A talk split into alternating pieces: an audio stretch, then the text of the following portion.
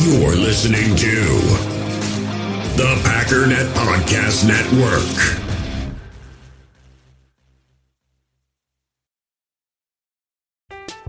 I'm Alex Rodriguez. And I'm Jason Kelly. From Bloomberg, this is The Deal. Each week, you'll hear us in conversation with business icons. This show will explore deal making across sports, media, and entertainment.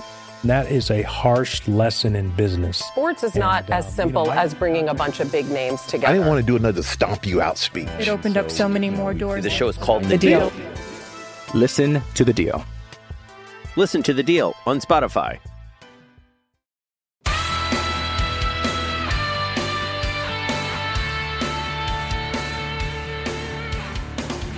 Ladies and gentlemen, welcome once again to the Packernet Podcast. I am your host and resident panelist, as always, Ryan Schlipp. Check us out online, packernet.com. Find me on Twitter, pack underscore daddy. Well, at the very least, today we are going to start off talking about Aaron Rodgers. Because not only do I tend to talk about the biggest stories uh, in the NFL and the biggest stories facing the Green Bay Packers on this podcast, but I also comment on what people are commenting on, and those two things happen to intersect once again on Aaron Rodgers. It was not my plan today, but uh, several things have come up, have several new thoughts and new insights, and so that's what we're doing. I don't know if that'll spill over into segment two. We'll just see how this all goes. But it's also going to be a heavy dose of me playing audio from other things. And that's all I know. So um, thanks for joining me. Welcome to the show. Also, before we get started, and I understand this probably has a lot to do with Aaron Rodgers and I should be thanking him, but I'm not going to. I'm going to thank you guys instead. So I've recently gone back and tracked every single how many downloads I've gotten every single month since I switched over to this host, which was like 2018 January or 2019 January, whatever, doesn't matter. And there you, start to learn the trends, right? Um, the ebbs and flows you know, May, June, July are horrible. August, it starts to pick back up. And then January, assuming the Packers are in the playoffs, there's an explosion. Every month so far this year has beat the previous month in 2020. May not only beat last year's May, May was one of the highest months in Packernet history, which is super weird because nothing is going on in May. The draft was in April, the, the playoffs were in January, um, but it's been a very good month. Thank you in part to Mr. JJ for filling in when I take days off, which is something I plan on doing from now on, finding guest people to fill in. I don't want any more days off. Packernet podcast every single day, which also means I should probably find um, other alternates just on the off chance JJ's, you know, decided he's too big for uh, for doing this puny little show or whatever because he's off doing big boy things. Just got just got a plan. But uh, thank you to JJ, but especially thank you to all of you for continuing to tune in. I'm fully expecting that big drop off, but it has not come. I thought maybe after Memorial Day, everybody take their vacation and they'd be like, ah, you know what? I'm just going to enjoy summer. It's a beautiful day today, and um, everybody got done with their vacation yesterday, came back today, and the numbers are back up really, really bigly. I think is a word. Somebody told me that once. I don't know. For the record, I thought he said big league. I thought for years that's what he said. I'm like, why does everybody laugh at the fact that he says big league? And they're like, no, it's bigly. I'm like, it's bigly. What you, what is bigly? I know that's the point. It's like, oh, that's weird. Now I'm going to start saying it, I guess. I don't know. But anyways, thank you all very, very much for your support. I want to start. Where do I want to start? Let's start. Hmm.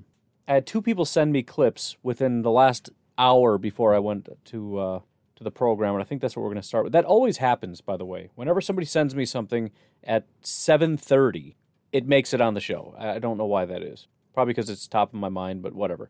So this is five and a half minutes, and I think I'm just going to play the whole thing. It seems weird. I should cut it up, but there's nothing to cut up. It's just a big long thing. Um, this is it's basically the newest information. Now I don't really think anything new is happening here, but um, JJ sent it to me. He seems to think there's a different tone here, so I want to play it, go through it. I only went through it once. Again, he just sent it to me about an hour ago, maybe. So maybe I'll hear something different on the second run. But let's just listen to it because again, this is Rich Eisen talking to Ian Rapoport, giving insights as to what he knows, where he thinks things are at, as far as the Green Bay Packer um, conversation with Aaron Rodgers. So again, it's going to be a little bit of a long one, but buckle up and uh, here we go. status of Aaron Rodgers in the Packers now that we're we're post June one later on today and something is potentially more likely than it would have been just yesterday, even though it seems like uh, the Packers are have no intention of of moving this guy. So, what do you got for me Yeah, on that? I would agree. No, no intention of moving him. I haven't checked the Instagram account of the actress whose name I forget that he's vacationing with. Yes, it's um, Miles Teller's wife, is what you're referring to, right there. Okay.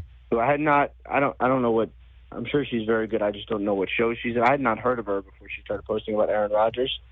Um, but I haven't checked her Instagram account recently to know if he's still in Hawaii. Um, I don't get the sense that much has changed at all. And that's another one where like there's not much incentive to do anything right now. Like yes, the Packers and, and you know they've been trying to get a deal done. I know they would really, really, really like to get a an extension done that makes him happy to kind of end this issue. I just don't know that anything happens soon. Like, is you know the deadline for mandatory minicamp is that a real deadline? Like, I don't know. So, you know, I'm so sort of let me let me pause you right there, then. Yeah. Ian. Okay, let's Sure. let's stop right there. So you know the Packers want him to sign a contract that will make him happy, correct? That's what you're Yes. saying. So then why wouldn't Aaron Rodgers want to sign a contract that would make him happy? Is it simply because that contract should have been offered to him the minute they lost the NFC Championship game and he was wondering about his future and it did not come because of whatever reasoning that caused him to um, feel the way that he that has been reported for him to feel and that he confirmed with Kenny Mayne uh, one week ago last night. I mean, is that what is this that that that he wanted it when he wanted it and it didn't come and he's pissed and he's now going to make him wait? Is that basically a way to look at this right now? I sort of I sort of think about it like I do with a lot of contract negotiations. And you know, this is not the first negotiation to get personal and heated. I would say. Sideways. Um, Yeah. I don't know that he hasn't. I don't know that he's not signing it. I just know that he hasn't agreed to it yet. Like maybe they haven't done a deal that's good enough. You know, I, I mean that's. I see this all as a. You know, there's there's plenty of other parts of it, but I see it in part as a negotiation. So the fact that he hasn't accepted a deal just means their offer isn't good enough yet, or he's not ready to accept what is what is their current offer. You know, so uh, they they can make this work financially. They can make this work contractually. They can make it so he has enough guaranteed money, so he's not worried about Jordan Love supplanting him ever, so he can retire on his own terms. I mean, these are the sorts of things he wants. I just I just don't know that they're there yet. And that was interesting to me in the Kenny Mayne interview was he didn't close the door on anything. No, I mean he kicked the can down the road. The way that I termed it is he turned up the heat on Gutekunst. Like he he is. I don't think that this uh, goose, if you will, of being Gutekunst, is remotely cooked enough for Rodgers. I mean. We're, we're gonna we're gonna we're gonna get that goose cooked even more when he's out there golfing with the scientist, as Tom Brady's Instagram account referred to, Bryson DeChambeau. That's like, gonna be great. I mean, July 6th is going to be a date where, you know, Brady and Phil will get in Aaron's face and have fun and with, with his situation and he'll make a couple comments that'll be caught on a hot mic that works cuz I mean, that that's just going to turn that thing up to Spinal Tap 11 as far as I'm concerned because that's going to be right a couple weeks before training camp hits and we're going to be wondering if he's going to show up. So that's my question for you: Is if Green, if if you're wondering if the, the terms are not well, uh, uh, um, you know, to Rodgers' satisfaction, then, then Green Bay's desire to get him signed long term or to a contract that it makes him satisfied, you know, the only way that that does that is to make Jordan Love inoperable as his successor in the first year, first iteration of his professional contract, basically blowing up the clock in the manner that he said he threw a wrench into it with an MVP season. Yeah. You know, I, I think that this is the rational conversation to be had right now is to try and read some tea leaves here, Ian.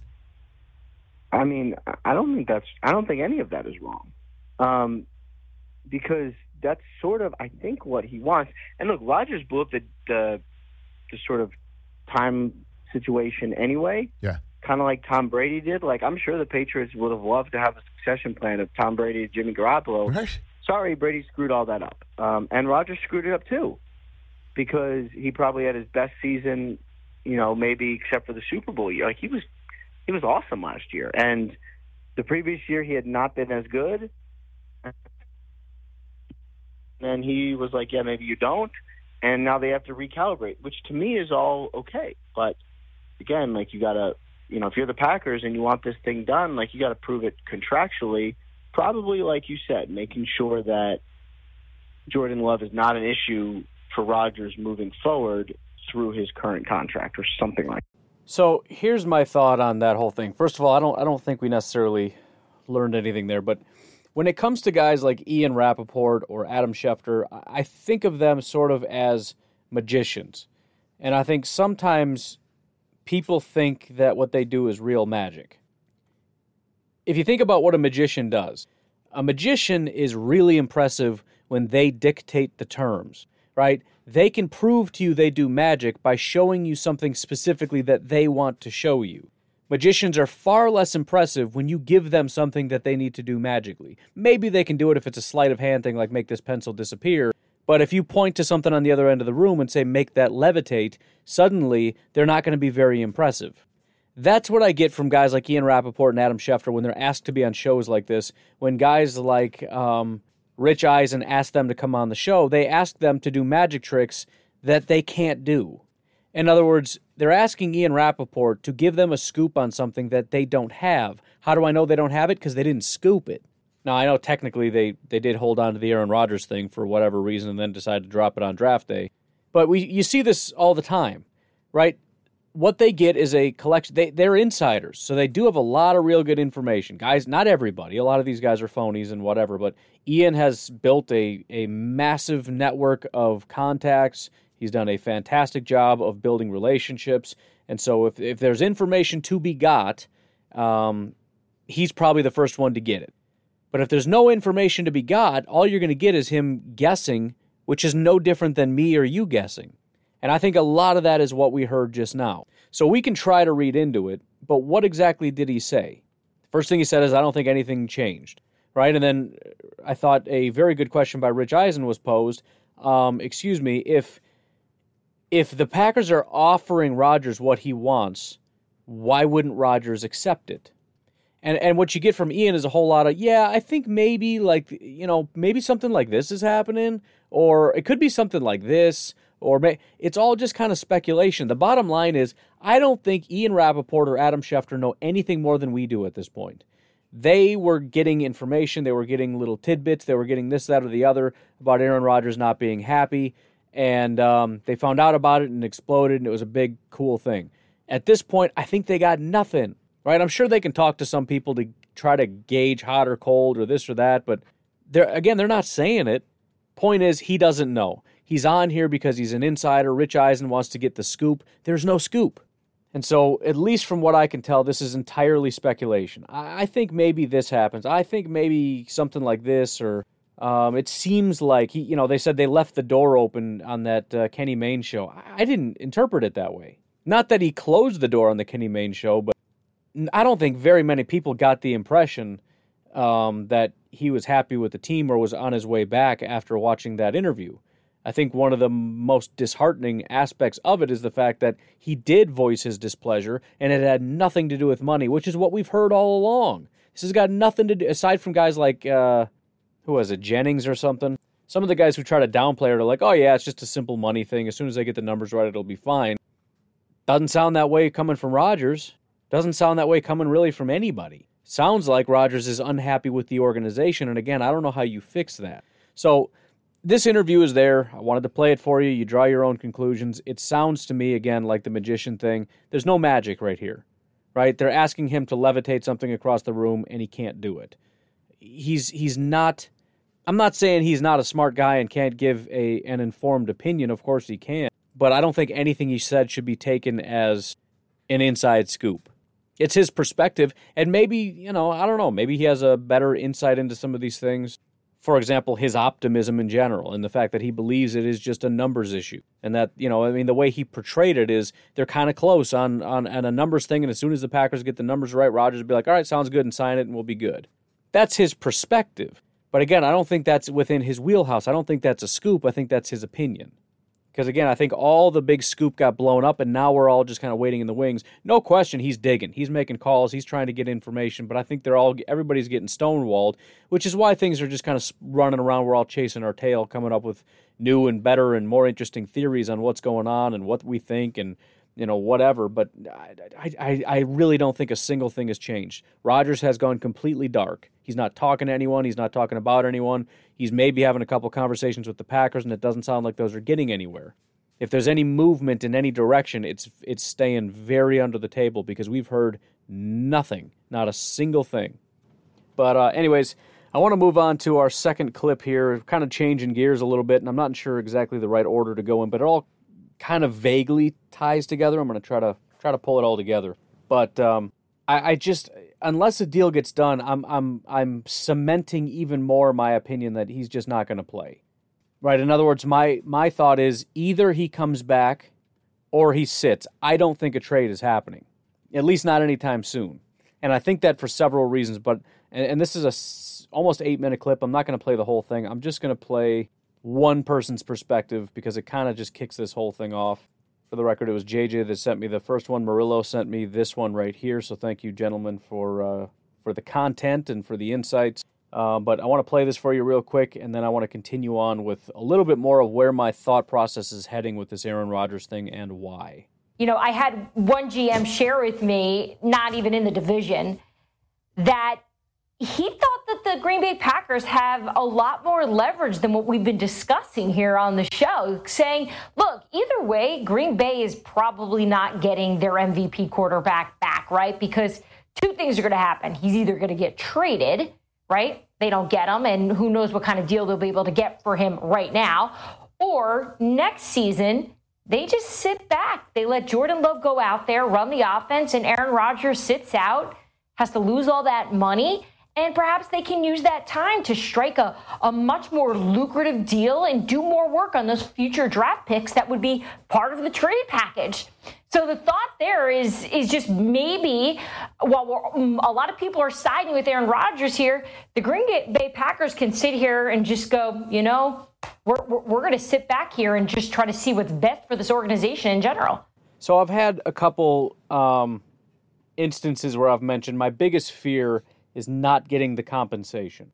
And so if it were me, I would just instantly trade him. But I'm, I'm starting to come around to the idea of what the Packers are doing here, which may be nothing more than just I can't wrap my head around trading him, and I don't want to be a GM that traded our MVP, so I'm just not going to be that guy because I don't have to.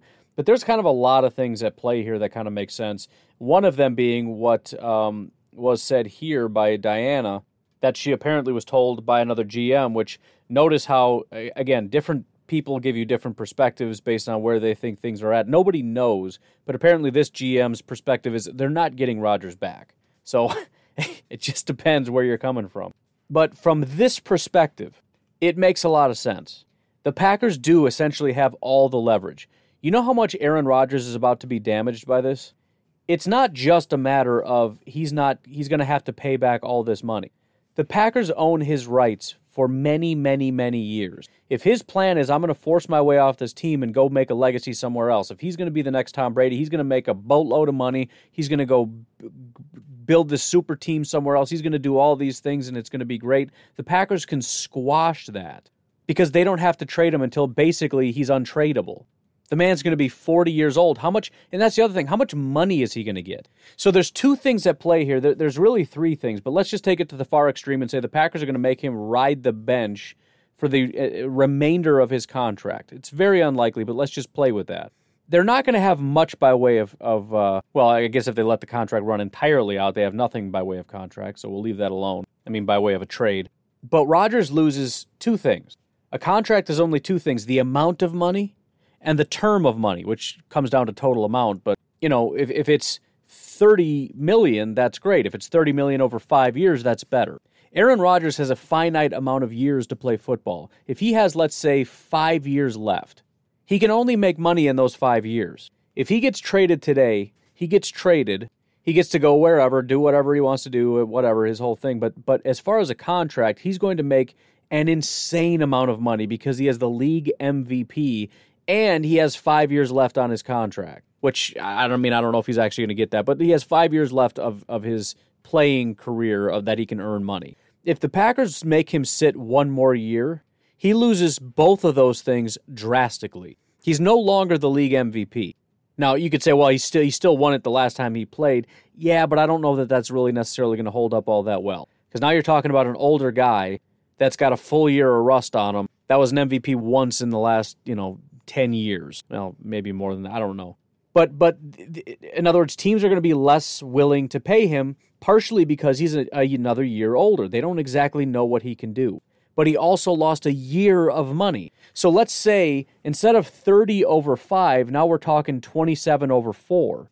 And actually those numbers are ridiculous. It would be more like 45 over 5 compared to let's say I don't know, 38 over 4. He goes from 225 million, let's just drop it to 40, to 160 it's that extra year that's actually more impactful than the actual dollar amount, but the dollar amount also goes down over a shorter period of time. He's losing massive amounts of money. Forget forget the money he has to pay back to the Packers. He might have just lost 65 million dollars if you know I just made up those numbers, but that could be like upwards of 65 million dollars he just lost. And you know what? The Packers can sit there and say, "So you're going to play this year?" And he says, "No." It's like, "All right, I guess you're losing another one." By the time he gets a new job, he's playing for 30 million bucks on a on a 2-year contract.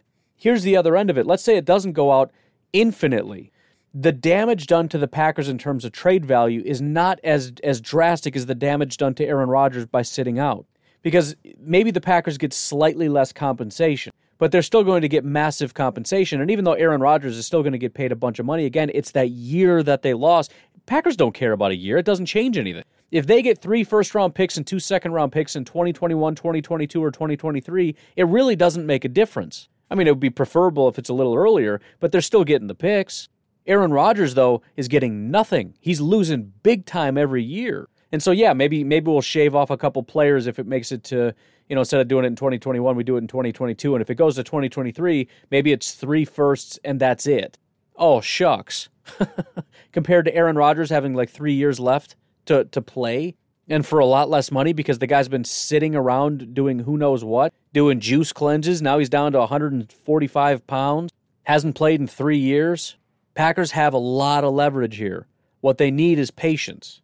Now, again, this isn't about necessarily what I like. I would like either Rodgers to come back or to get it all now because I'm greedy and I want it now and I want something, uh, you know, fantastic.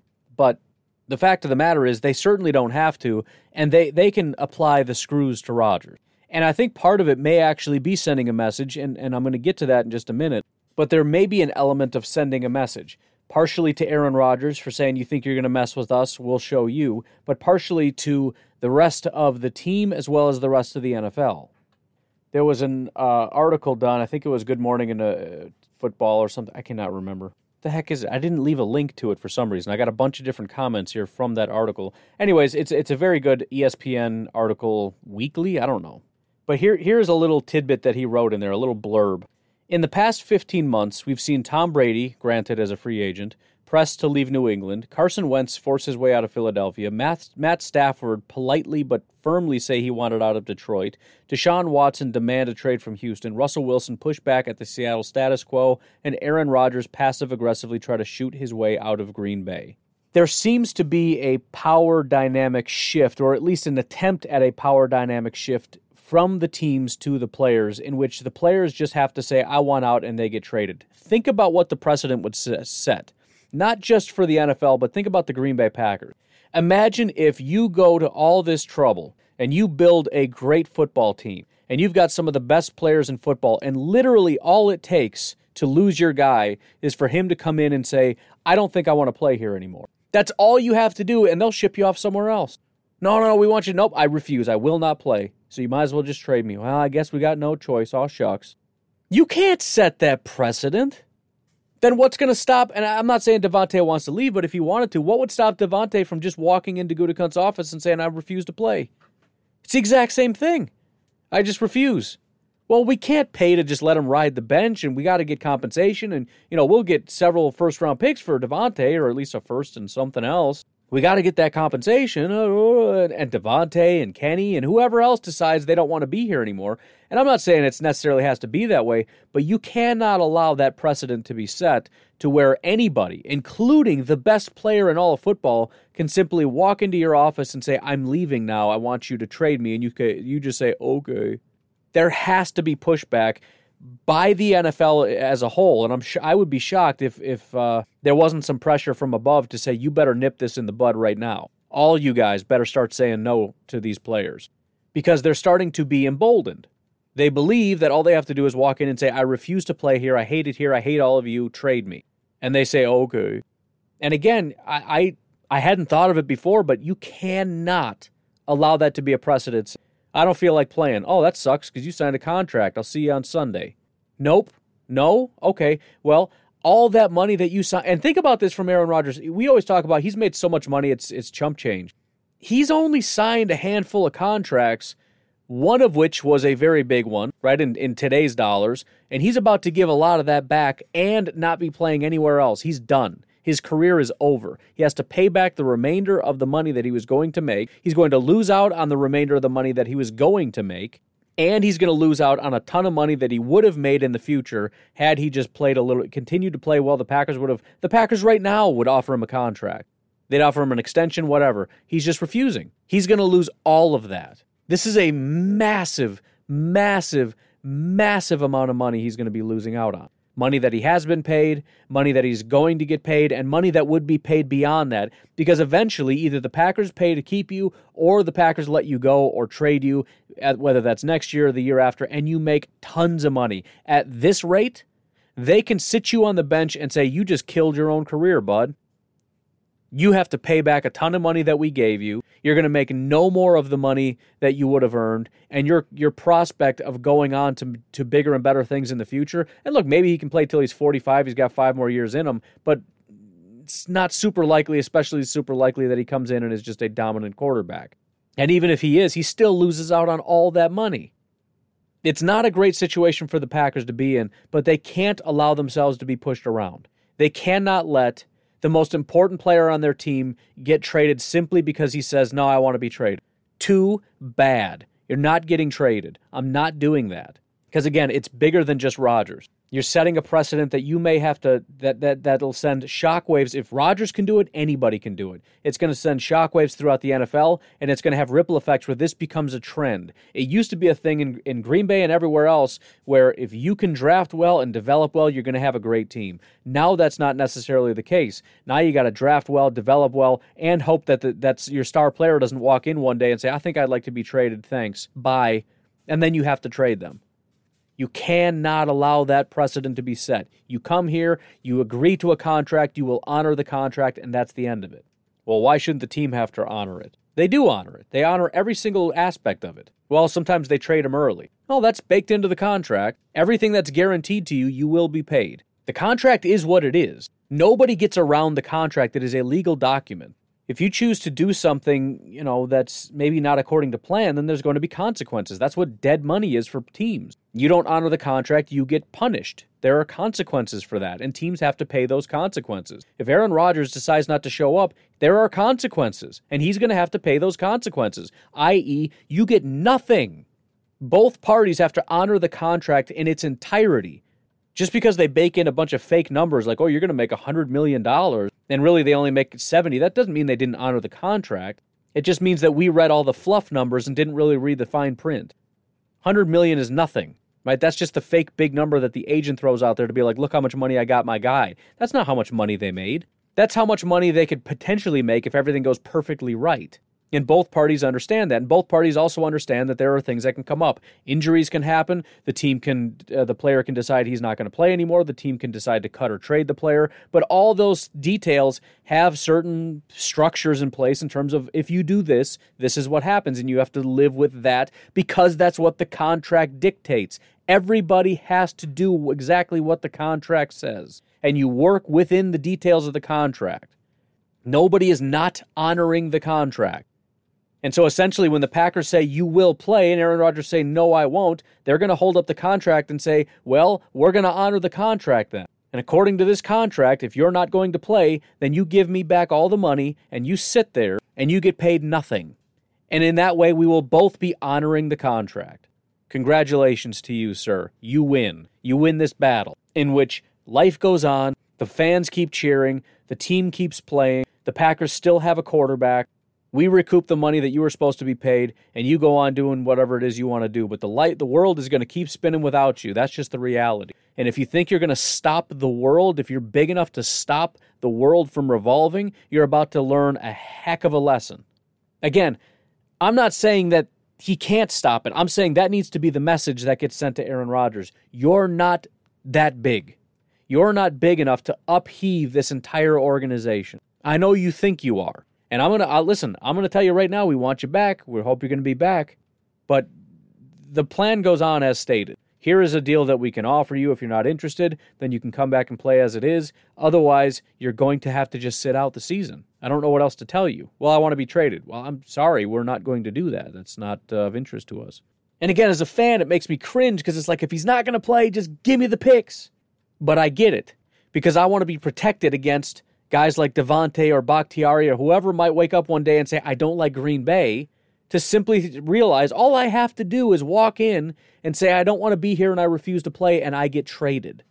We cannot allow that to be a thing. When, when our guys, guys like Brian Gutekunst, go out and find talent, we need to know that they're going to do right by finding the talent, developing the talent, paying them properly so that they are retained and we get them through the remainder of their career. And the Packers have done a great job of that, at least up until the point when it's probably time for them to hang up their cleats.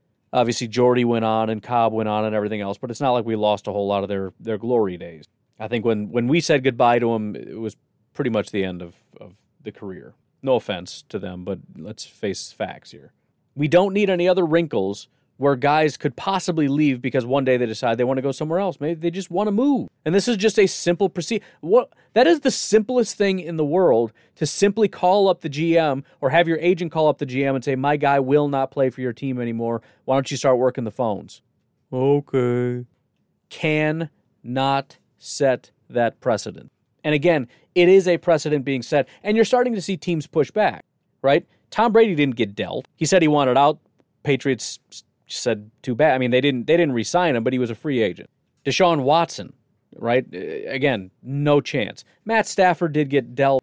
Carson Wentz get, did get dealt, but I think both of those guys were on the way out. Right? It maybe wasn't exactly their timeline, but it's like, all right, that's I don't care. All right, we got a new regime in in uh, Detroit, anyways, where it's like we we're going to be getting our own guy, so who cares? Obviously not this year, but eventually we're going to be finding our own quarterback. If if you're going to be putting up a stink, then Godspeed to you.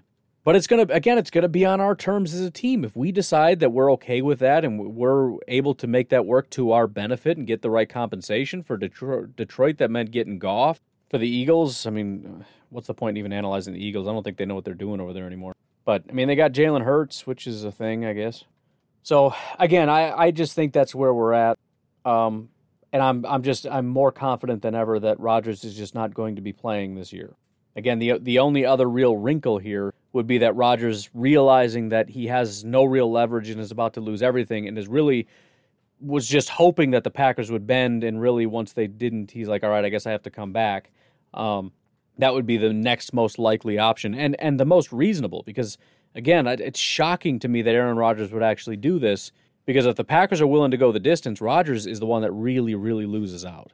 I mean, he's obviously made enough money to be set for life. But you know, a lot of these guys, it's a, it, the amount of money you make is about respect, and the fact that again, Aaron Rodgers got his last contract was a pretty big one, not like even necessarily massive in today's money, but at the time, I guess it was fairly sizable. You know, now the going rate is probably into the 40s, but he's about to lose even a big portion of that, his last contract, and say goodbye to whatever the next contract is.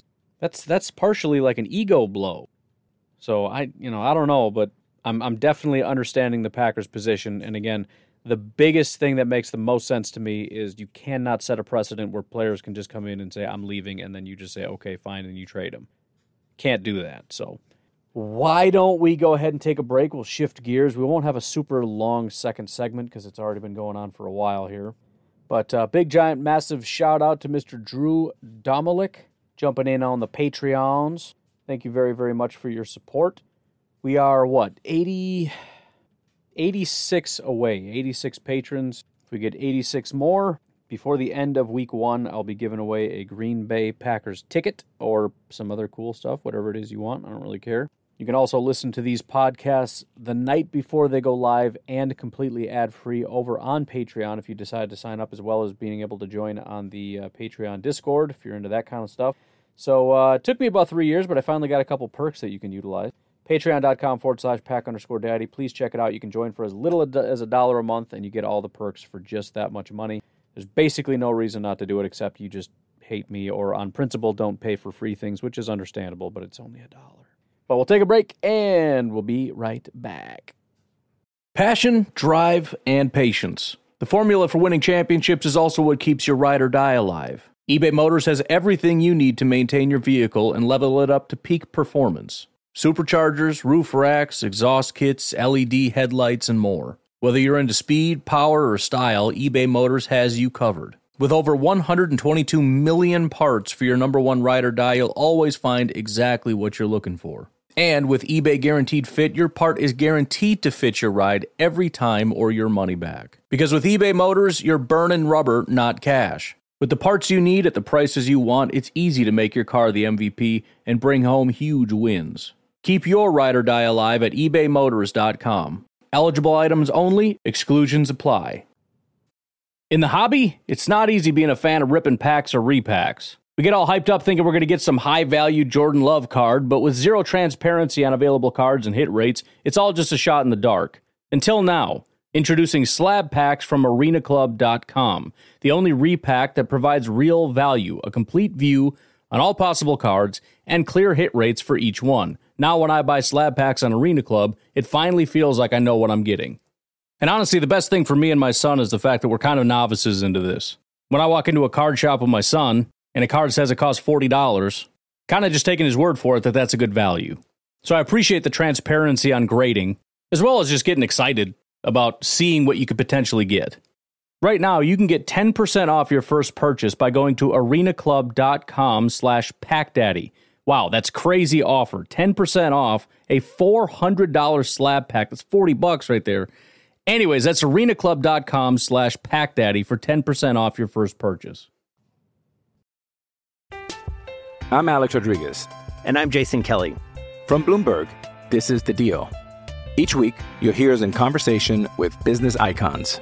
This show will explore deal making across sports, media, and entertainment. That is a harsh lesson in business. Sports is not And, as simple you know, I- as bringing a bunch of big names together. I didn't want to do another stomp you out speech. It opened up so many more doors. The show is called The Deal. Listen to The Deal. Listen to the deal on Spotify. With threats to our nation waiting around every corner, adaptability is more important than ever. When conditions change without notice, quick strategic thinking is crucial. And with obstacles consistently impending, determination is essential in overcoming them. It's this willingness, decisiveness, and resilience that sets Marines apart. With our fighting spirit, we don't just fight battles, we win them. Marines are the constant our nation counts on to fight the unknown. And through adaptable problem solving, we do just that. Learn more at marines.com.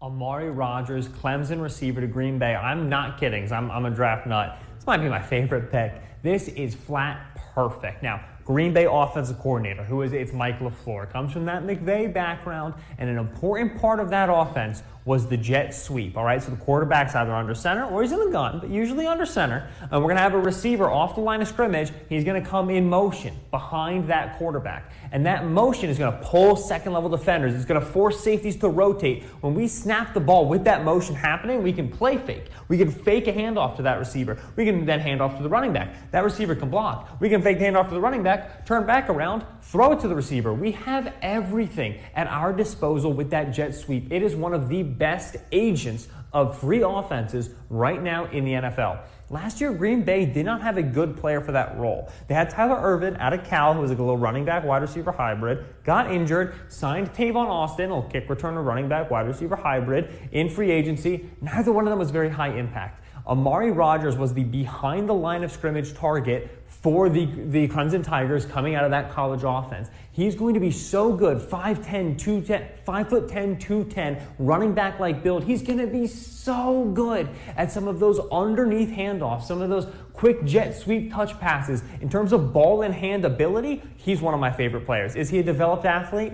No. Is he a developed route runner? No. But the raw ability with the ball in his hand is reminiscent of Deebo Samuel. Yes, Deebo Samuel from San Francisco. And so this guy is going to turn negative targets, short targets, into explosive gains. It's easy offense for the best system to get free offense in the NFL. For those that don't know, that is Mr. Benjamin Solak over at the Draft Network. Um, you know, they, they've got a lot of guys over there that do a lot of good work, but I think it's pretty well known and understood that Benjamin Solak is kind of the guy. At least in my opinion. I mean, he, he's been kind of a. Uh, it's probably rude to call him the nerd over there because, I mean, he he literally is like all the guys over there are like bros, and he's kind of not one of them. But he's just he's he's incredibly smart, and he he just knows things on a different level. If anybody from the Draft Network were to go on and get hired by a team, I guarantee you, unless it was based on some kind of connections, it would be Benjamin Solak. So I've been hanging on to this video for a while. Um, I was pretty shocked when I found it. This is from May 1st, so this is a month old. But uh, to see Benjamin Solak, especially when the Packers are always getting trashed and, and talked down to about uh, their picks and everything else, to hear him say this might have been his favorite pick in the entire draft, Amari Rodgers going to the Green Bay Packers, perfect scheme fit. Everything about it is absolutely perfect. You know, Amari isn't necessarily perfect, but he's a fantastic player, and there is not a better offense. Granted, he, he said our head coach's name is Mike LaFleur, but it's an easy mistake to make. If he can name Tyler Ervin, I'm guessing it was just a, a, slip to say Mike. I don't think it's that he doesn't know the guy's name. But um, it just gets you excited because, I mean, he, he can see clearly what we see. And it's always nice to hear other people say it, especially guys like Benjamin who are smart guys, because you always wonder if you're being biased. You know, when I see things and the media's trashing the Packers and I look at it and go, I don't know, felt like a good pick to me, there's always that voice that's like, yeah, but maybe you're a biased, you know, person. I almost went places there. I shouldn't have gone. I'm a little hard on myself. Maybe you're a biased person, but uh, lots of reasons to get very, very excited about this team.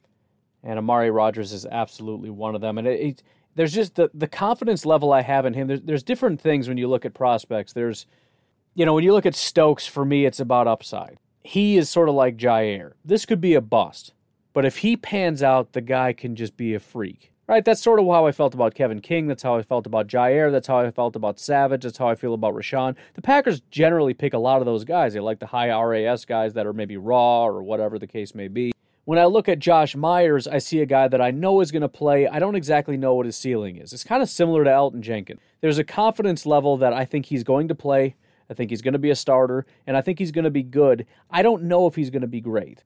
Then you get guys like Amari Rodgers, where my confidence level that he's going to be good is incredibly high. That doesn't necessarily mean elite. I'm not talking Davante. But what I am saying is, and, and it's probably unreasonable to have this much faith, but it just makes sense because, uh, as Benjamin here said, it's not all based on his ability. A lot of it is just his skill sets, even as a raw player, mixed with what Matt LaFleur does. It's just going to make things happen. So my confidence essentially is we're going to be able to bridge that gap between Davante, who's the best in the NFL, and these other guys that just aren't quite up to snuff that you like, and that in moments they're really good. Whether that be MVS, who has a game with like three catches for 547,000 yards and two touchdowns, or whether that's Allen Lazard, who had uh, you know four receptions, one touchdown, and blocked a guy into the stands but you know then they disappear for three four weeks at a time or same with Tonyan whatever. I think we've got a guy that i think could be very similar to what we had in randall cobb. Not saying that that's the kind of guy that he is i think there's some differences but just a reliable target right? It doesn't have to be anything flashy or special. It's just a guy that you like that you respect that can dig you out of a hole. And and and just the fact that the packers for years have been a team that has really struggled, especially since they lost Randall Cobb, or at least didn't get the same kind of production from him and the multiple wide receivers and all that other kind of stuff that they've had over time.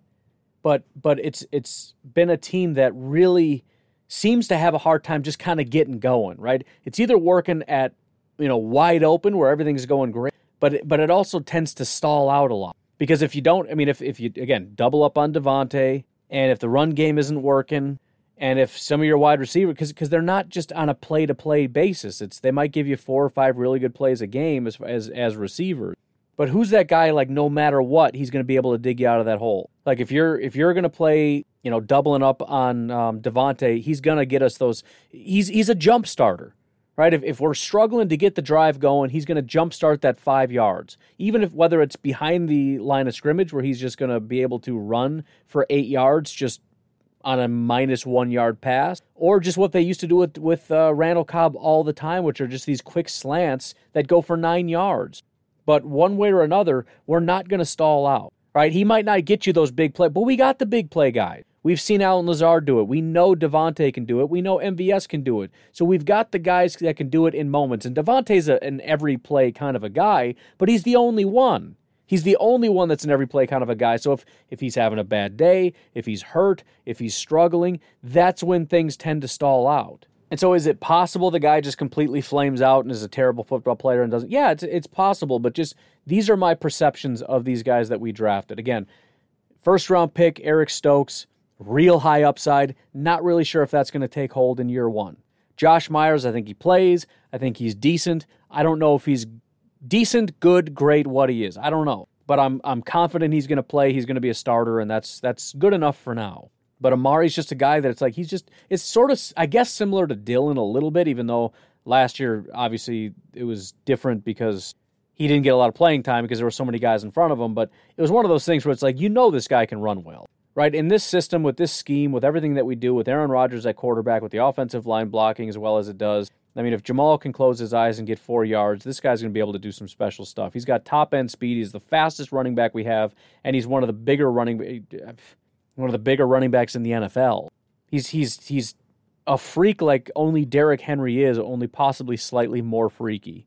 That's kind of how I feel about Amari, but even a little bit more so. Right with Dillon, it's like he he might kind of be a plotter and and might just kind of be a three yards and down kind of. I'm not really. I just don't have that feeling with Amari. And again, I'm not saying he's going to be great. I just think he's going to do the job that he is being asked to do. And if, if all that is is getting you those three, four, five yards, if he's a jet sweep guy, he's a wide receiver screen guy, he's a quick route and the slot guy, and then otherwise he gets occasionally like MVS, he's going to be able to streak down the field and get that one down the seam. Cool. I'm fine with that. Whatever it is, unless he just can't do it in the NFL, I'm going to be happy with.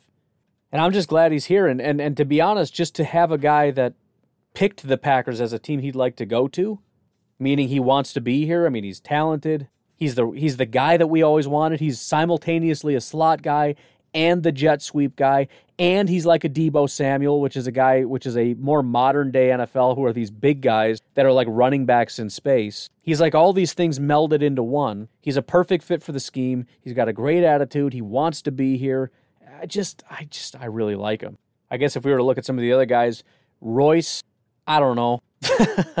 I I, I actually, as far as some of these other picks, and maybe it's just because he's a fourth round pick, I do feel more confident but I'm talking about in terms of I think at the very least we get a decent backup. The fact that he can play tackle and guard, we potentially have a starter, but I also have confidence that he could be a backup. That's different than those six round picks where essentially I said hopefully they can be, you know, there's a slight chance we can get a starter. Hopefully we get some good backups. I just don't want him to flame out. I feel like Royce will be able to do something.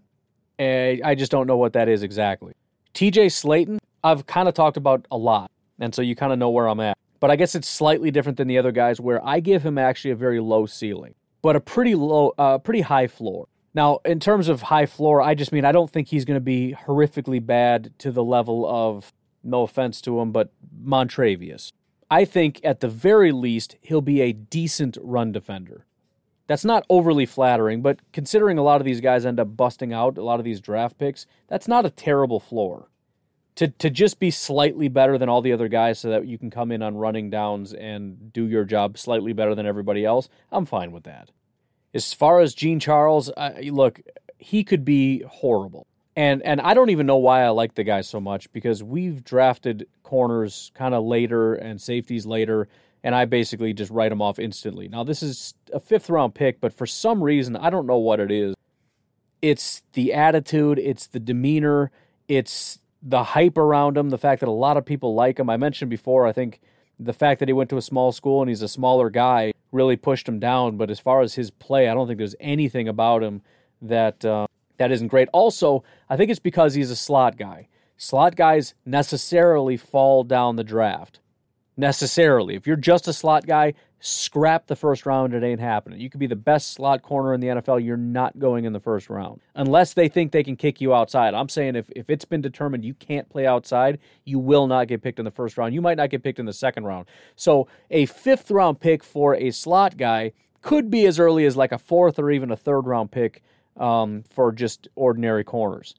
Also, the competition on the team isn't that high. So, you know, I, I mean, he's got a I would say he's a, a low ceiling, low floor guy, which doesn't sound great, but I think I mean, it, it, what I mean by that is I doubt he's going to be Jaire, right? That, that that's not even on my radar. And it's entirely possible he just flames out. He's a fifth round pick, he's undersized and he went to a really small school.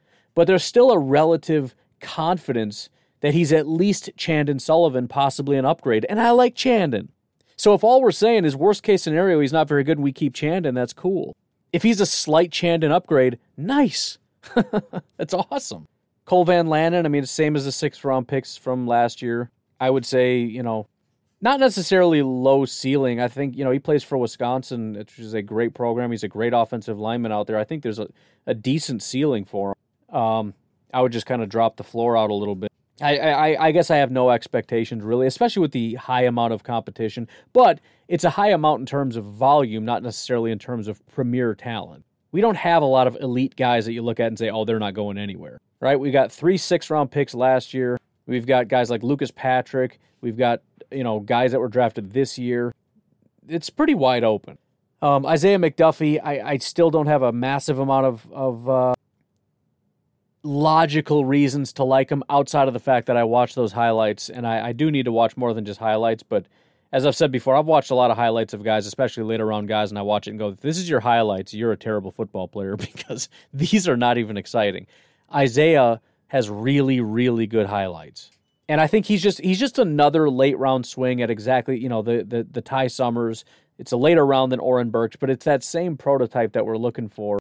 Even Krys Barnes, I guess you could say and they're just trying to find that guy who's got a little bit more shiftiness to him. He's not just a big block, you know, brick that's just going to smash into stuff. Ultimately, don't have massive expectations, but I am going to kind of. It's actually similar to Jean Charles, I guess, in which the logical part of my brain says, you know, this guy's not going anywhere, but something about him with me, I just really like him and I think he's got a shot. So the fan in me, this is where the, the fanalists are at battle over numerous picks.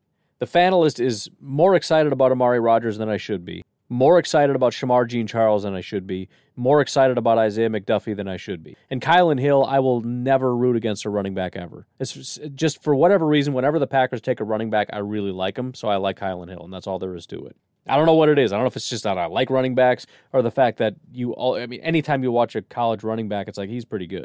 because it's just they're just they they got highlights and stuff. You know, they do good stuff. I don't know. I don't know what it is. I to this day, there's guys that we drafted five years ago that I'd go to bat for. But I, I, I like the draft class. I really do. And I, I have I don't do this every year. I didn't really like last year's draft class at all. I actually ra- rather despised it. I came around to it, but I hated it. Was not a fan of Jordan Love. Was not a fan of AJ Dillon. Was not a fan of Josiah DeGuara. Was I thought Kamal was one of the worst linebackers I'd watched in college football. Didn't like any of them at all. But prior to the season, I came around to just about all of them except Kamal Martin. I just couldn't quite get there. But then he showed up in the regular season. It's like, all right, well, I guess I'm on board. And now I'm a proponent. I'm a fan. I'm one of the few that's banging the table for the guy. Whereas when I first watched them prior to the draft, it's like, that's, I would never, ever draft that guy.